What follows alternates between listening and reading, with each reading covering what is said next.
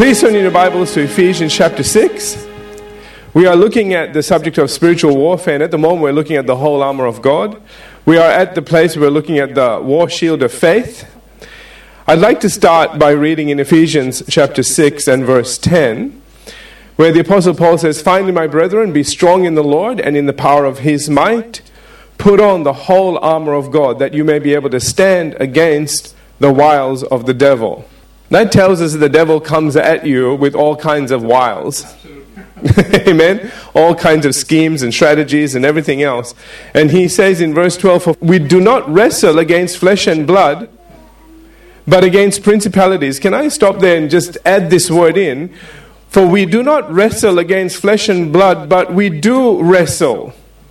Did you get that?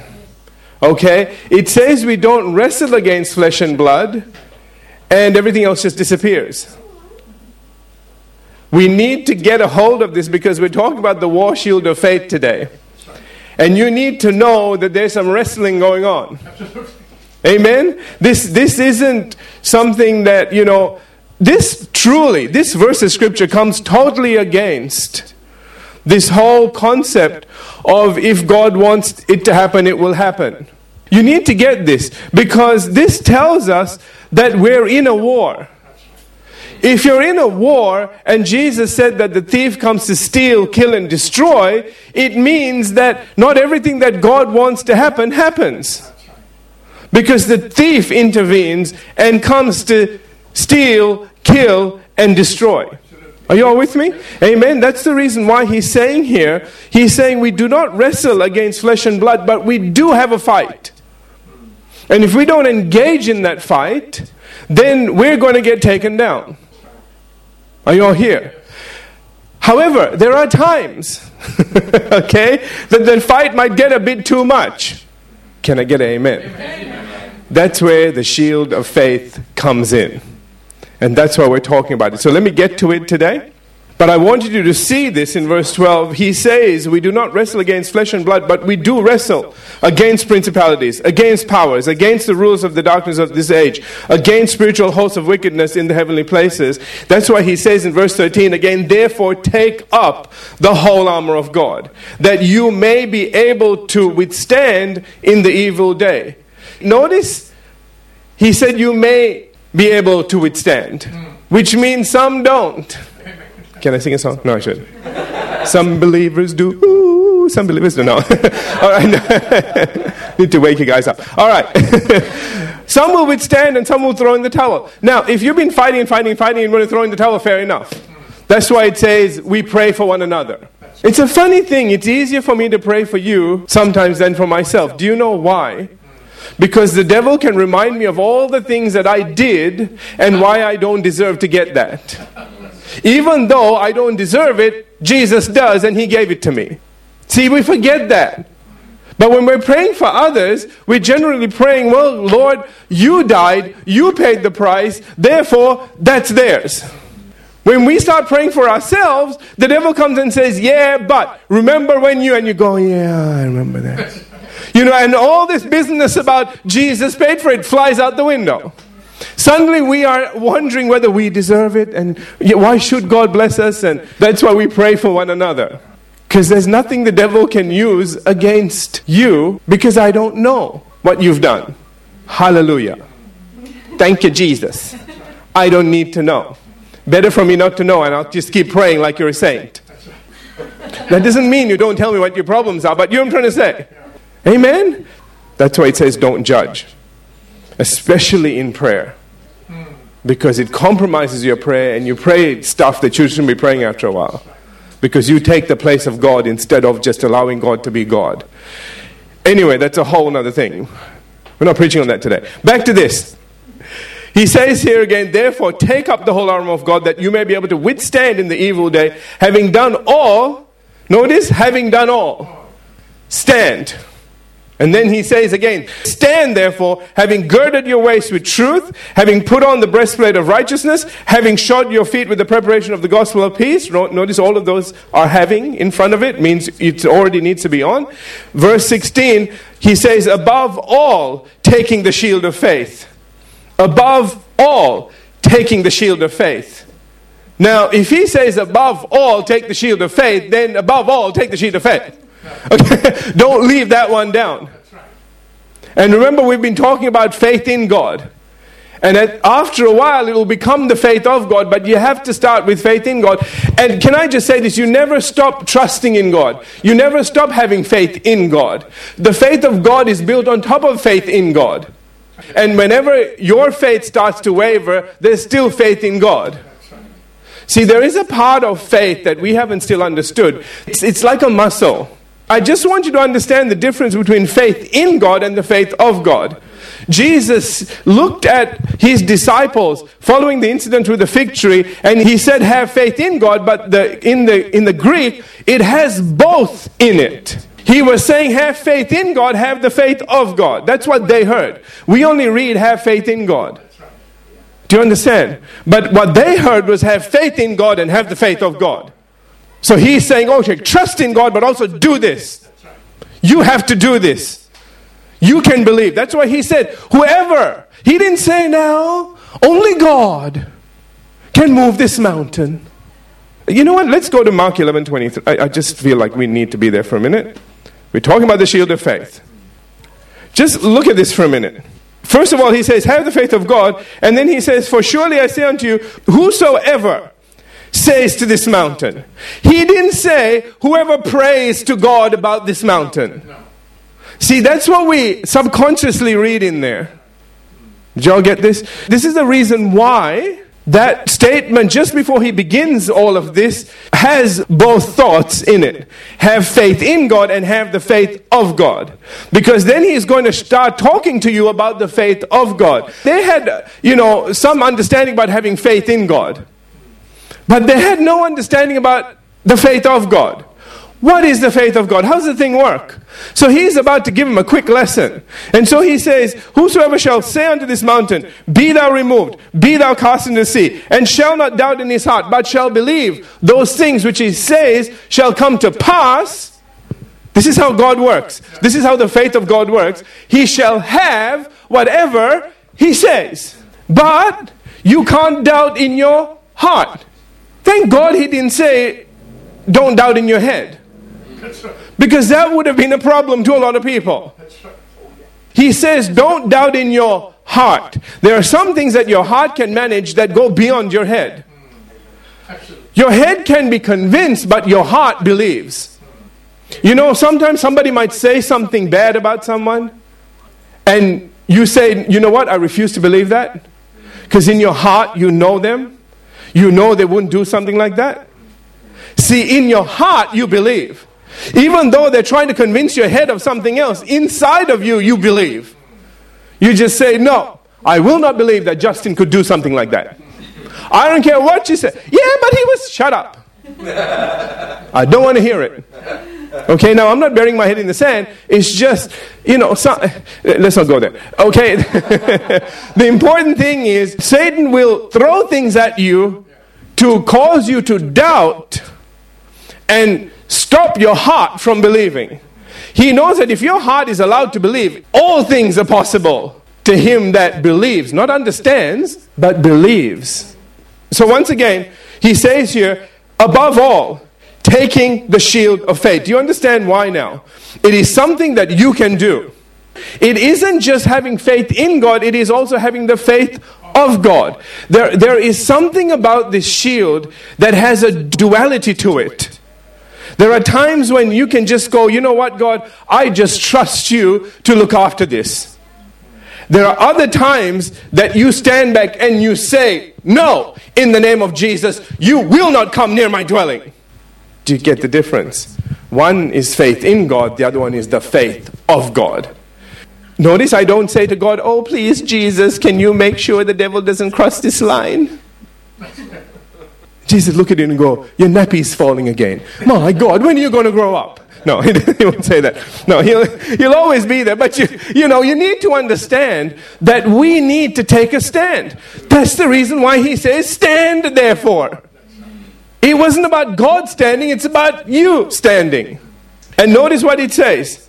He says, above all, taking the shield of faith, with which you will be able to quench all the fiery darts of the wicked one. Now, let's look at your shield of faith. We need to understand the kind of shield that they're talking about.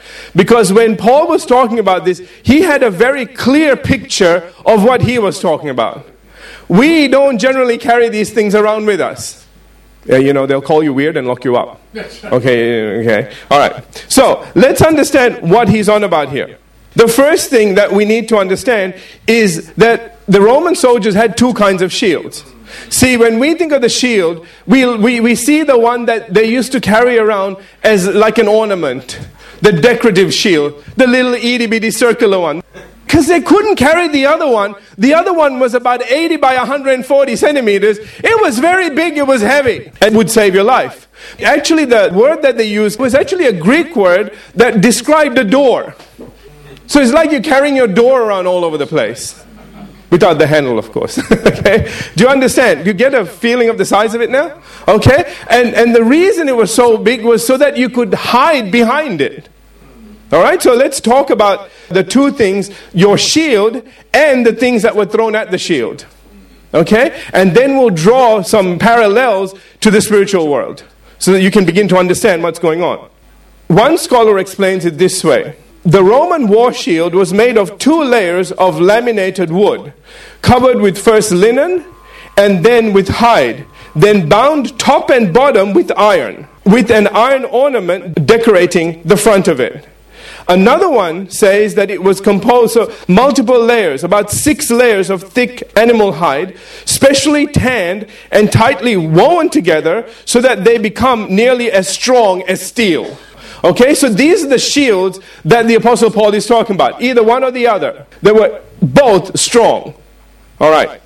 R. Kent Hughes adds to this a man could put his entire body behind it as it absorbed the javelins and arrows of the enemy. In the case of flaming arrows, very often the arrows would snuff out as it buried itself in the thickness of the shield. During battles, these great shields would often bristle with smoking arrows. Does that sound like your shield? After you finish with the devil? okay. So this shield was extremely tough and exceptionally durable, and more than able to protect the soldier behind it from any and all attacks of the enemy. Now you understand why the Apostle Paul used this in terms of a shield of faith. He's saying that's what your faith is like. It is this kind of a shield that can take a beating and keep going. See, a lot of times we take a beating and we can't keep going. Um, I'll put my hand up. Okay, all right. But this is talking about. Uh, but can you have you noticed that the shield isn't you? Let, let's stop for a second. I need to show you something here. Okay, all right. What happens a lot of times is we take the beating.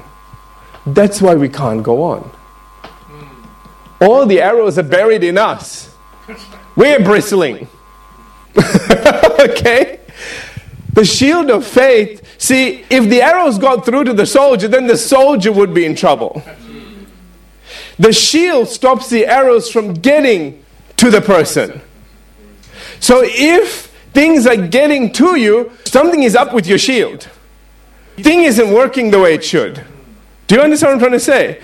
That shield needs to be something that you can actually hide behind, and no matter what the enemy throws at you, it doesn't affect you. None of the arrows burn you. They'll burn your shield. So, how do you separate yourself from your shield? We'll talk about that as we get to it. First, I need to talk about the arrows next, okay? So, what is it that the enemy is firing at you? These fiery darts in Paul's day, okay? it actually has the word exploding arrows included in the description. So this isn't like those little dots. Everybody thinks of the little dartboard, and okay, it, it isn't like that. Forget about the little darts. I don't care how you know deadly they are. There's nothing like that. These things are arrows that are on fire. In fact, one of the scholars actually went on to say that they would have a kind of arrow that w- they would fill the shaft this is very clever. They would, deadly, horrible, but clever. they would fill the shaft with fuel, with some sort of explosive material. They would shoot it so that when it hit the shield, the arrow would actually explode. and all of the whatever the liquid was in there would spread everywhere and set everything on fire. So when he's talking about these flaming arrows, that's what he's talking about. Things that would hit your shield and literally just cause an explosion, throw all sorts of ignition fluid all over the place, and set everything on fire. Why do you need to know that? Well, we'll get to that in a minute. See, a lot of times we don't understand what the Apostle Paul is saying, therefore, we don't understand what kind of an attack we're under. So we don't know how to defend against it. We don't know to put up our shield when these things are coming at us because we don't understand this is what he was on about. In other words, the fiery darts that the devil attacks you with include exploding arrows which are not just designed to wound you but set you on fire and send you into a fit of carnality igniting emotional outbursts from everyone around you and causing all kinds of regrettable actions on everyone's part. That describes it well doesn't it? That one came straight from god okay? All right What's more, these fluid filled, fire bearing arrows were also designed to attack the enemy's greatest strongholds, places that were fortified and impregnable, and bring them down as quickly as possible. One of the scholars said if an army had fortified its position so the enemy could not easily break in to destroy it, then the enemy would revert to using these deadly arrows of fire, earning them the reputation of being the greatest terror of the day. You might say, Yeah, I, I know some of those terrors. I got one living at home. No. okay? Listen, this can be anything. This isn't just about situations, sometimes it's people as well. That's why I said we need to understand something now. From a spiritual perspective, are you ready for this? The flaming arrows that the enemy attacks us with are such things as fear and doubt. One of the greatest problems that we have is when the enemy attacks us with fear or doubt. Because fear takes everything down. Have you noticed? If you start to be afraid, you stop thinking. You stop trusting. Because trust doesn't have fear in it. Do you hear what I'm saying? If you trust God, then you trust God. If you're afraid, then you're not trusting. It's just one or the other. Okay, now don't feel bad. Okay? Just understand that if you're in a place of fear, it means that you need to be built up a little bit more. Obviously, what faith you have in that area isn't strong enough to manage and handle what's coming at you. Isn't it wonderful that the Bible says faith comes by hearing? It doesn't say that whatever faith you have, that's all you'll ever have for the rest of your life. It says, grow your faith. Faith comes by hearing. The more you hear, the more you grow your faith. But don't just hear for the sake of just hearing. Because some people say, well, you know, just listen to the word, listen to the word. Listen, can I say this to you? You can listen to the word, listen to the word, and it just flows over you like water off a duck's back.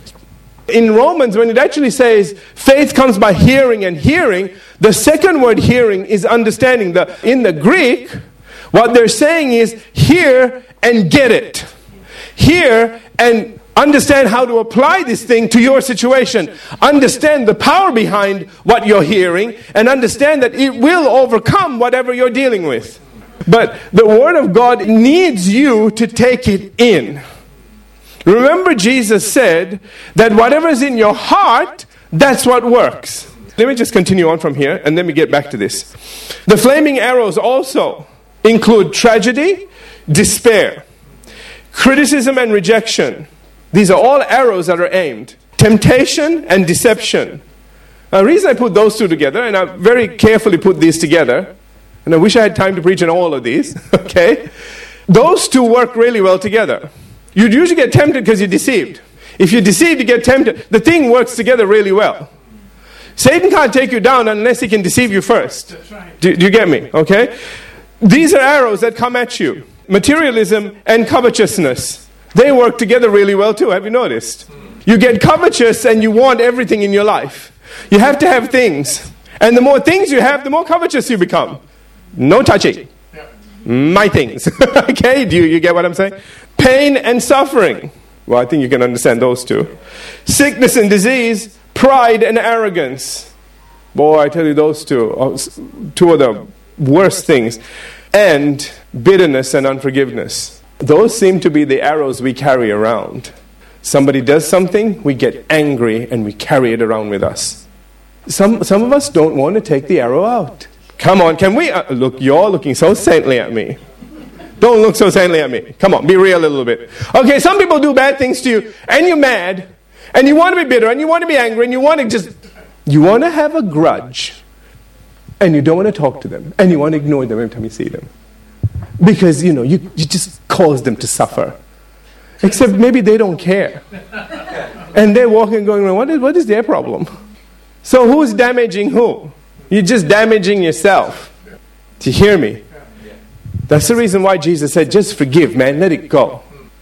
He says, in fact, if you don't, then God can't let go of your sin because he, he told the story. Remember the story about the, the servant that didn't forgive after he was forgiven this massive debt? And then he wouldn't forgive the little debt? And that's what Jesus was trying to say. The debt you owe God is so huge, it's ridiculous. And the things He's asking you to forgive other people of is so little compared to it. It's ridiculous. And He says, You want to hold on to those little things, then something worse is going to be held against you. And you don't want that. Peter T. O'Brien says this here, the burning arrows depict in highly metaphorical language every kind of attack launched by the devil and his hosts against the people of God. They are as wide ranging as the insidious wiles that promote them. And so Paul's expression conveys the sense of extreme danger. The forces of the evil one are incredibly powerful, and left to our own devices, we would certainly fail, and we need to get that. That's the reason why, you know, you look at the world, you look at a lot of things that go on, and you think that's not fair. That shouldn't be happening. That's why he said there is a fight going on here. If we don't know there's a fight and we don't know how to come against it, we're going to get damaged. Amen? And so he says here, left to our own devices, we would certainly fail. But these flaming arrows cannot harm those whose trust and confidence are in the Lord and in his mighty power. That's verse 10 they are able to resist and overcome these satanic attacks. And they are satanic. See, that's why he started with we don't fight against flesh and blood. I know we want to punch them out. I know we want to push their face in. But that's not going to accomplish what you need on the long run. What you need to do is find out what's driving that and shut it down. That's what makes it so difficult. We walk by faith, not by sight. You hear? Okay. In short, this shield of faith was designed to stop the worst attacks that the enemy could possibly launch against you. Because unlike the Roman shield that was man made, this is made by God. Amen? Now you need to get this. I need you to get this revelation right now. We've just spoken about a shield that was man made, that was almost like steel that was almost impregnable. But this shield that you have is impregnable. It's made by God and there are no flaws in it. The only problem that we have is us. How we use the thing. If we don't use it the way God designed us to use it, if we. Can I just. oh, I just had a picture in my head. I, I, let me share this with you. You know what we do? So there's the enemy shooting arrows at us. There's the person that he has been using to annoy us. You know what we do? We take our shield away from us that, that's protecting us and want to beat the person over the head. That's why Paul goes, Put your shield back down. We wrestle not against flesh and blood. That's the problem over there. What is wrong with you people? okay? Are you getting this? Because we're running around with our shield, we're waving it around our head. That won't do it. Amen? We got to stop doing stuff like that. That's the reason why we have to stop attacking people with our words. See, uh, we're releasing something every time we speak. While we're sending it all out, our shield is down. Now, if we focused on our enemy, we can do both things. But if our focus is divided, listen to me, united you will stand, divided you will fall. When your focus is united, you stand. You will attack in one direction. Because we are still to get to the sword of the Spirit. Okay? So you can have a shield. This is what the beauty of this thing is. You can have a shield and still beat the enemy senseless with your sword. How does that work? It's particle physics, baby. Okay, no. you know, it's a funny thing that, you know, Jesus walked through walls. This armor is very interesting in that you can, eh, can you imagine? Can you imagine? Oh, you're all grown up, too much grown up. No, okay. He'll can, he'll manage this. Okay? If you can just imagine this, you have a shield that nothing can get through, but if your enemy is standing over here and he's trying to attack you, you can shove your sword through the shield and kill him. But he can't put his sword through your shield and get you. Did y'all get that? Some did, some didn't. Never mind. That's the kind of armor we have. That's when the devil goes, Not fair. You say, Shut up. You came to steal. You are the one that started this fight. I, I, was, I was happy at home. But no, you have to come and bring this. So, yeah, I will attack you and it won't be fair. Do you get it? God stacked the deck in your favor. He wants the devil to regret whenever he comes at you, not the other way around. This is the reason why it says in 1 John chapter 5 verse 4, whatever is born of God overcomes the world. And this is the victory that has overcome the world. What is it? Even our faith. That is both have faith in God, have the faith of God. They have to work together, family. When you have faith in God and have the faith of God, that's when your weapons start working in ways that they generally don't obey all the laws of physics. You can do stuff with them that the enemy will go, What is going on now? I haven't seen this before. And Jesus said, Greater works than these shall you do. Amen. You're going to live in a new covenant. I'm still operating under the old covenant. That's what Jesus was doing. He hadn't died yet. Do you understand? After he died, something incredible happened. All of that stuff came to an end, and it opened the door for us to do anything and everything. Just like in the beginning, God created the heavens and the earth. And then he got to man and he said, Take dominion, subdue the earth. And that has been reinstated. So when people are saying, you know, I don't want to believe in God because look at what a mess the world is in, do you know what that actually is saying? They don't want to believe in God because we've done a lousy job. I'm just saying that we need to move towards greater faith. We need to push the boundaries. Let me give you one more revelation before we quit to help you with this shield of faith, all right? Do you know when Jesus said, and these signs shall follow those who believe? He didn't say, This is everything that will follow those who believe. He said, When you're believing, there are some signs. Uh, these are some of the signs. This isn't everything. These are just some of the signs when you start to believe. You'll speak in tongues, lay hands on sick, they'll recover, D- drink deadly poison, they won't. These are just signs. D- don't go, well, I'm there. No, no, no. He said they're just signs. Don't stop at them, keep going. He walked on water. He cursed fig trees. Turned water into wine. The idea is this all the stuff he did fall under the signs. Do you hear me? If you're believing, there's signs. If there aren't signs, you still need to work on your believing. As you believe more, other signs will appear. And the more you believe, the bigger the signs. All they're doing is letting you know how far you're believing. How big is your shield? How great is your faith? The signs will let you know where you're at. Don't get a big head at any point because we're meant to continue on until we're doing the works of Jesus and more. So if you don't have any signs, work on it. And if you pray for somebody, okay, and it didn't quite work out, keep at it. If something bad happened, it was going to happen anyway. You, you didn't promote that. Amen. So keep at it. These signs will follow those who believe. This is your shield. This is your faith. There is power there that you need to tap into. Amen? God will help you out. Have faith in God. But He wants you to grow up as well. Have the faith of God. Let's have every head bowed, every eye closed.